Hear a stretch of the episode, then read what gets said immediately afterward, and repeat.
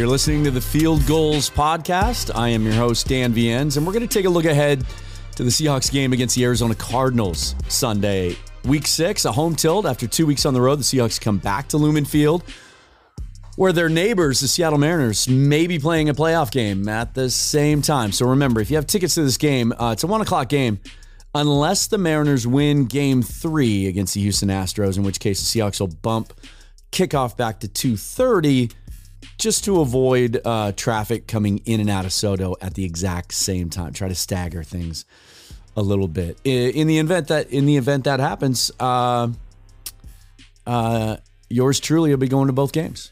Uh, be going to the Mariner game when it's over. If it's a, if the game ends in regulation, nine innings, uh, I, I think I'd get to the Seahawks game before halftime, sometime during the second quarter. But look, this is an important game. And the reason I ask if it's must win is because of this. You look at the NFC West and it's all bunched up. The Niners lead the way at three and two, and then everybody else is tied at two and three right behind them. But here's the scenario Cardinals and Seahawks play each other twice in the next four weeks.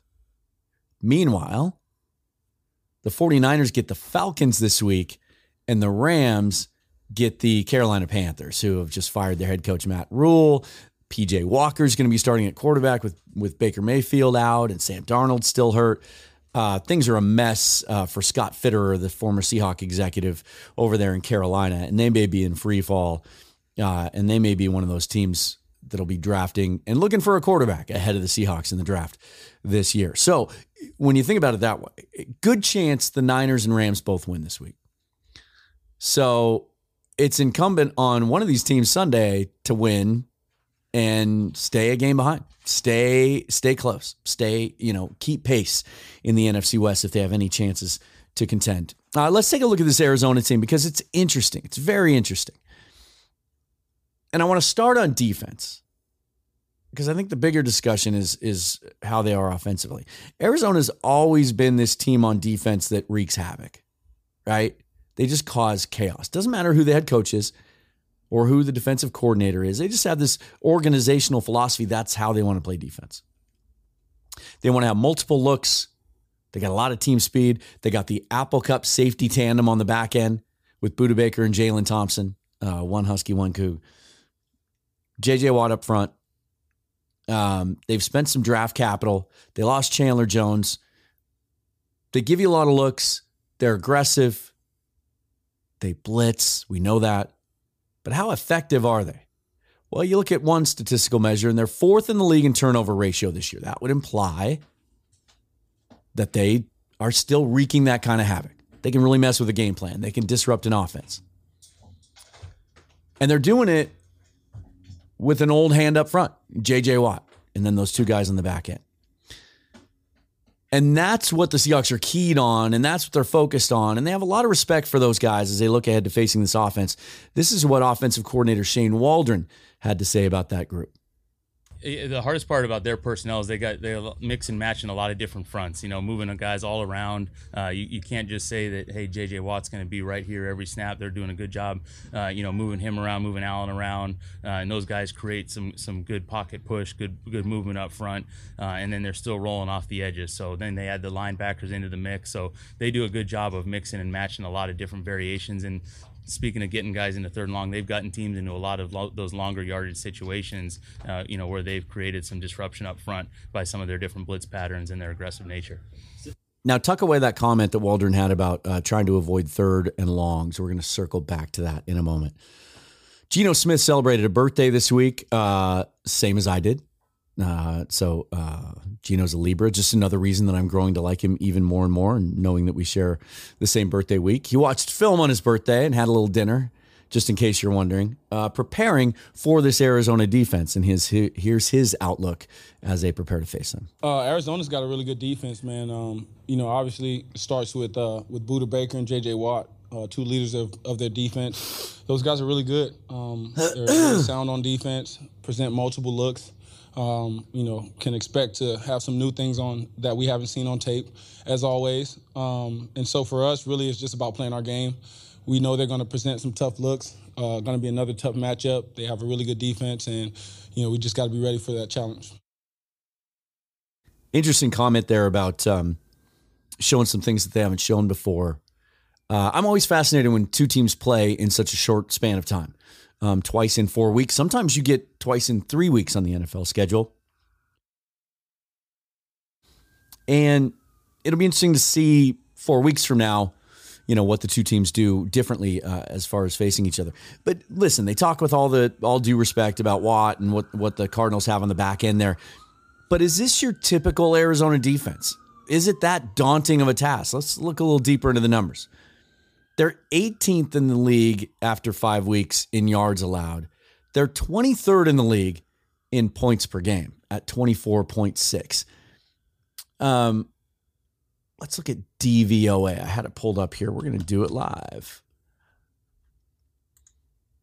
Uh, we talked with uh, Dana and I talked about DVOA the other day, and if you if you're not familiar with this stat, uh, this is a stat that's uh, held in high esteem among uh, football analysts, X and O guys, um, and even coaching staffs. If you watch, if you go on the Seahawks YouTube page, um, and you watch the Shane Waldron interview, it, a reporter asks him about DVOA because the Seahawks offense is number one in the league in DVOA. Now, what DVOA means, it's, it's run by uh, footballoutsiders.com.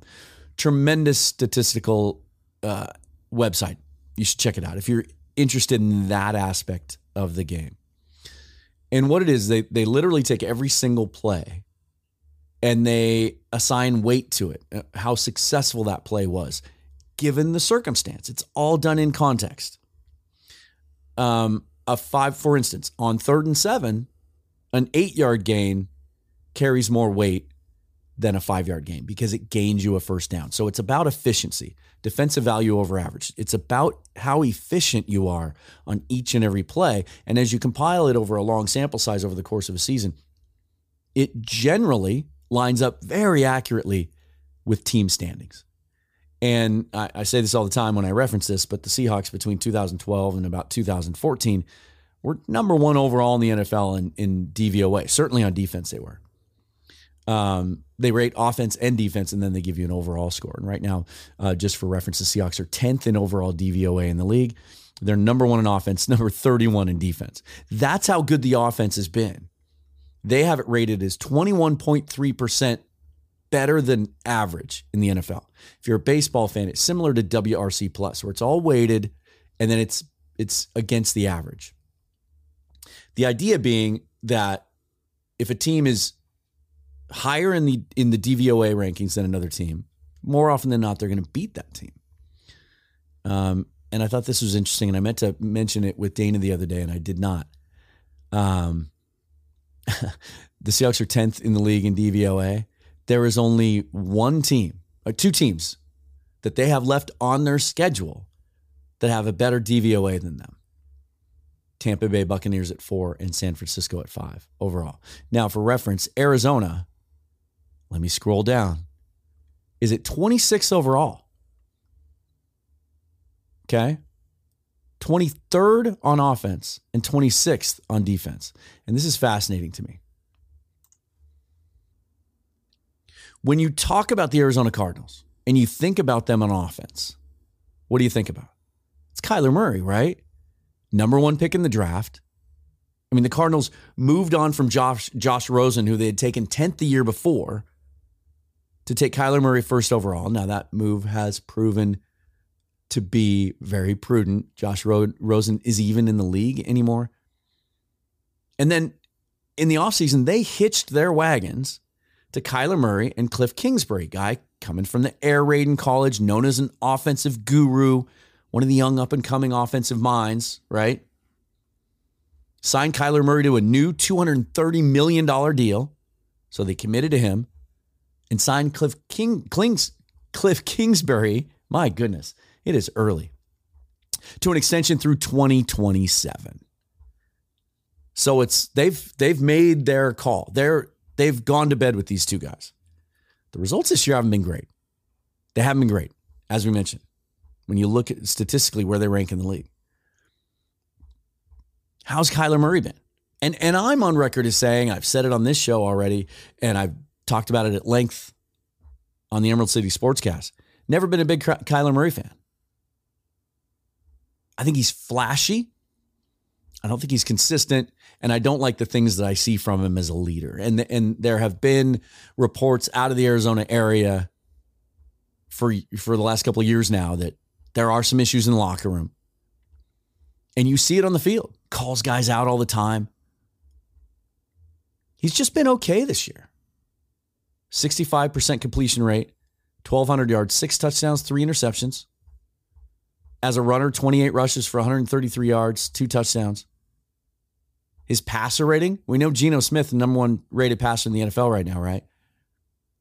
Kyler Murray is a passer. His rating, 84.3, 20th in the NFL. That's what $230 million has gotten him. Behind guys like Cooper Rush, Daniel Jones, Jacoby Brissett. The offense that's supposed to be so dynamic, 15th in the league in total yards, 18th in the league in points per game at 21. And here's the thing that's so surprising about him similar to what we're seeing on, on defense. They're not making dynamic plays, they're not getting explosive plays. They have their longest pass play this year, 30 yards. Their longest running play this year, 30 yards. We know they're missing DeAndre Hopkins, serving the last game of his suspension, so he will be back for the next matchup with the Seahawks. And they're going to be missing James Conner. They're they're uh, really good starting running back. Uh, Eno Benjamin's going to be taking his place. They've relied in the passing game on Marquise Brown, the offseason trade with the Baltimore Ravens, and Zach Ertz. So the Seahawks are going to be once again tasked with trying to do a little bit better job than they did against TJ Hockenson and covering a tight end. Ertz with 28 catches, 229 yards, and two touchdowns on the season. Brown has kind of reinvented himself, known as the home run guy, Hollywood Brown, the deep threat with the Ravens. He was kind of an all or nothing player there with Lamar Jackson. More of a possession guy in this offense 38 catches, 417 yards, three touchdowns, a long of 26. So it's an interesting matchup where the Seahawks should be able to, to score. That offense coming off two back to back games where they average 40 points a game. Both those games on the road. New Orleans, a good defense. Coming home now, healthy on offense. Uh, Gabe Jackson isn't going to play. Most likely he's questionable at right guard. Phil Haynes will step in for him. Um, and then I want to get to a couple other things that, that Waldron said.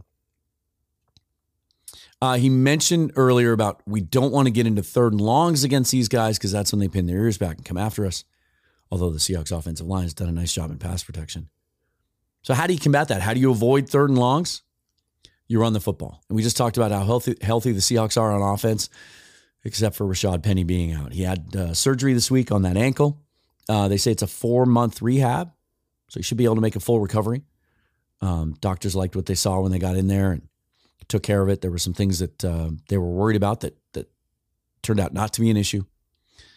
Um, and we'll have a conversation later on. We talked about it a little bit the other day, Dana and I, about you know maybe he does come back, coming off this injury. Maybe he doesn't have the market, maybe he signs another one year deal. But that's that's a conversation for another day. Now it's Kenneth Walker's ball to tote.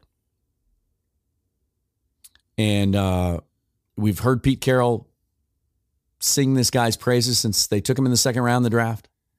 Then he got hurt in the preseason, got banged up a little bit, wasn't 100%. Came in for Penny last week, had the, the 60 plus yard touchdown run. We know how dynamic he can be, the Doak Walker Award winner uh, here's what Shane Waldron had to say about Kenneth Walker. Yeah, I just think the more reps he gets, you know, he's he's, he's a, a rookie that's uh, now you know had to miss some time at the end of camp, so now he's accumulating a lot of those reps, uh, and then the more game reps he gets, I think the better and better he'll become uh, as as the action uh, slows down because he has, like we've talked about, he's got all the skill in the world, uh, and he's done a great job of, of working hard and, and really understanding the offense. So just excited to see him get as he gets more and more opportunities, he'll continue to grow as a player. So really could see his coming out party on Sunday. He'll certainly get plenty of touches. Uh, DeeJay Dallas will be his primary backup. Um, Travis Homer, if you remember, still injured. Um, and then um, might have to lean on a newcomer in certain situations. Tony Jones signed off the New Orleans Saints practice squad. Um, has had some significant moments with them and and some touches. Um, was inactive for the last couple of couple of games though, and, and the Seahawks were able to snipe him off their practice squad. Uh, big physical runner, 5'11", 225. Carroll talked about his all around game. He's he's pretty good catching the ball, and he's a real uh, physical, tough runner. Uh, similar offensive run scheme. Tony Jones talked about this week, and they might have to get they might have to use him. You know, if they have to go to a third back, he might get to play. Let's talk about another newcomer. Because as we talk about the Seahawks struggling defense, trying to turn things around, going up going up against an Arizona offense that hasn't really gone on track, right? We talked about all the numbers. Kyler Murray hasn't been consistently efficient. The running game without James Conner. They're missing some weapons on the outside. They just got their um, second year player, Rondale Moore, who they had big hopes for. Um, real shifty slot receiver. Uh, he had five or six targets last week, hasn't really been involved in the game plan. Greg Dortch has had his moments, um, but really it's Zach Ertz and Marquise Brown. And so as the Seahawks try to turn things around defensively, facing this team at home, what have the problems been? Tackling, they haven't really been getting after the quarterback and they haven't been setting the edge, right? A lot of those big plays, especially we saw it last week against Taysom Hill, poor tackling and poor edge setting on defense. So the Seahawks turned to an old friend this week. Earlier this week, they signed Bruce Irvin to the practice squad. Bruce Irvin, 34 years old now, Seahawks first round draft pick in 2012. 52 career sacks, 64 tackles for loss, 16 forced fumbles in his career. Uh, but it's been a tough couple of years for Bruce Irvin. Last time he registered a sack, 2019, when he had eight and a half with the Carolina Panthers. And then he came back for his second tour with the Seahawks. There was a lot of excitement about adding him to that front seven. And then uh, in the first game, he tore his ACL. Missed that entire season. Came back last year, played six games with the Bears, seven tackles, zero sacks. So he hasn't, again, had a sack since 2019. But remember, Sean Desai, um, associate head coach, and and uh, works with uh, Clint Hurtt on the defense. Worked in Chicago last year. Was their defensive coordinator, so he's familiar with Bruce as Pete Carroll is certainly. Um, when he was signed, and Dana and I talked about this, I didn't know what to think. Like we don't know what the guy has left in the tank. Really didn't make an impact with the Bears last year coming off a serious knee injury. And I didn't realize until um, Irvin stepped to the podium this week that uh, his first surgery on that ACL in Seattle was not successful. he actually, the term he used, he said the doctor messed it up. They had to go back in do another procedure. So you wonder at his age what he has left in the tank. Well, he feels like he has plenty left in the tank. And that's why he jumped at the chance, even though his phone did not ring all offseason. No call. You would have thought my phone was on do not disturb. It was, it was, it was, it was very depressing. You know, uh, you know, because you know I, am at a point where I don't need football. You know, um, I've won the Super Bowl. I've played good. You know, I got my money. I took care of my money. So for me, it's like just proving that you know I still can play. You know, if if I couldn't move, you know, and feel like I couldn't play at a high level, I wouldn't be in here wasting y'all time. I wouldn't waste my time because I feel like my face card means everything. So, um, just just me just trying to stay ready and just motivate myself. Just uh, just when that time came, being prepared. Um, and thank God, you know, Pete and them reached out to me, and uh, you know. I packed a big old bag. My wife was like, "Why are you packing your bag so big?" I said, "Baby, I ain't coming back." You know, so uh, it worked out, and uh, I'm here with y'all. So he's confident, says he feels good. He's in great shape. Uh, Carroll said he's looked good. Um, you know, Carroll kind of hedged and hemmed and hawed about this week, but man, they might need him, at least in a limited role. Because one thing that's underrated about Bruce Irvin, uh, as his career progressed and he progressed and developed as a player, you know, when he was drafted, he was seen as just a pass rush specialist. He was he was overdrafted. He was a reach. He wasn't supposed to go that high because he was undersized and he was just a speed rusher on the outside. Um, he's become a, a really good run defender and a guy who can set the edge. And Darryl Johnson, we know, is out, and he was getting a lot of play there. Um, and and the Seahawks are trying to minimize D- Darrell Taylor's snaps because he just hasn't hasn't set that edge. Boye Mafe has has done a little better job, and he's gotten some more snaps in Terrell's place, but he's rookie. So we may see Irvin on Sunday. You know, they can only elevate two practice squad players, and and um, and so it'll be interesting to see what they do with that. Again, the Seahawks are they're in a division race. You know, you can say what you want about how bad the defense is, but the last two weeks, it's been the best offense in the league. And by many statistical measures, Geno is playing uh, as well or better than anyone in the league. There's some early MVP voting talk around Geno Smith. I think we're we're we've gotten to the point, haven't we? After seeing what they did in New Orleans against that defense on the road last week, that we kind of know this offense is going to move the ball and score points. The only time they haven't was against San Francisco in the second half against the Bronco game. And so, you know, yet another week. And again, we've hardly talked about Geno today, and I think for good reason. I think he's earned a pass. But let's not kid ourselves. He's he's been a backup for seven or eight years. This is his first real opportunity to do this. So each and every week for him is a test. But I feel pretty darn good that this offense is going to score points tomorrow, especially given how Arizona's defense has played. So how can the defense do, right? Can they uh, can that secondary continue uh, to do the job they've been doing with Tariq Woolen? And we'll see who starts on the left side. Sidney Jones was starting to get some more snaps, but we saw Mike Jackson a little bit more last week. Not really sure what's going on with Jones in relation to how that coaching staff views him. Interesting because he was the best corner on that team last year and really was playing well. Second half last year, gosh, I think he was you know top top ten in the league in PFF grade, and um, so if they can continue to cover on that back end and tackle a little bit better, make a little bit more progress, be a little bit better up front against the run against a depleted team. You, know, you kind of feel like they have to win this one if we want to keep talking about staying in the race, especially when you look ahead to the schedule. There's some tough ones coming up. Um, that's going to do it for for me today. But I want to end on this. Um, I say this at the end of every show. We would love for you to subscribe to the show. That way, you get notifications anytime there is a new episode. We would love for you to obviously listen to the show and then comment. You know, you can follow me on Twitter at Seahawks Forever. Uh, actually, while I'm doing these live streams in conjunction with recording the audio version of the podcast, you can comment through any of the platforms you're watching YouTube, Facebook, or Twitter, and it shows up live right here. I can respond to your comment on the air. We love that. Um, but also review.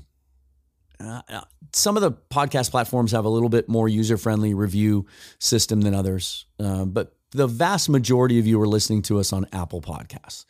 Um, if you like the show, if you like what Dana does, if you like what I do, um, if you have some constructive criticism, uh, we would love a review because it, anytime you subscribe or review the show, it just, you know, everything's algorithm based now, right? It really helps the show, helps us get better placement, helps us get a little better visibility. Got our first review since uh, since we changed over, uh, since Brandon Schultz handed the reins over to myself and Dana. And here's the review, courtesy of Scott in the 503. It's a one star. I didn't know y'all were going to tank like the Seahawks. You went from your best host, Brandon, since Danny Kelly, accurate, to a silly hashtag Twitter hot take man who doesn't seem to understand the game of football. Do better. I just have one thing to say to that. It's my first bad review. I have finally arrived. I am somebody. So, on that note, that's going to do it for me. I am Dan Viens, your Twitter, your silly Twitter hot take man. I'll be back with you after the game tomorrow to break down uh, Seahawks Cardinals and look ahead to week seven. Got some cool guests lined up over the next few weeks. Stay tuned for that. In the meantime, take care of yourselves. Go Hawks.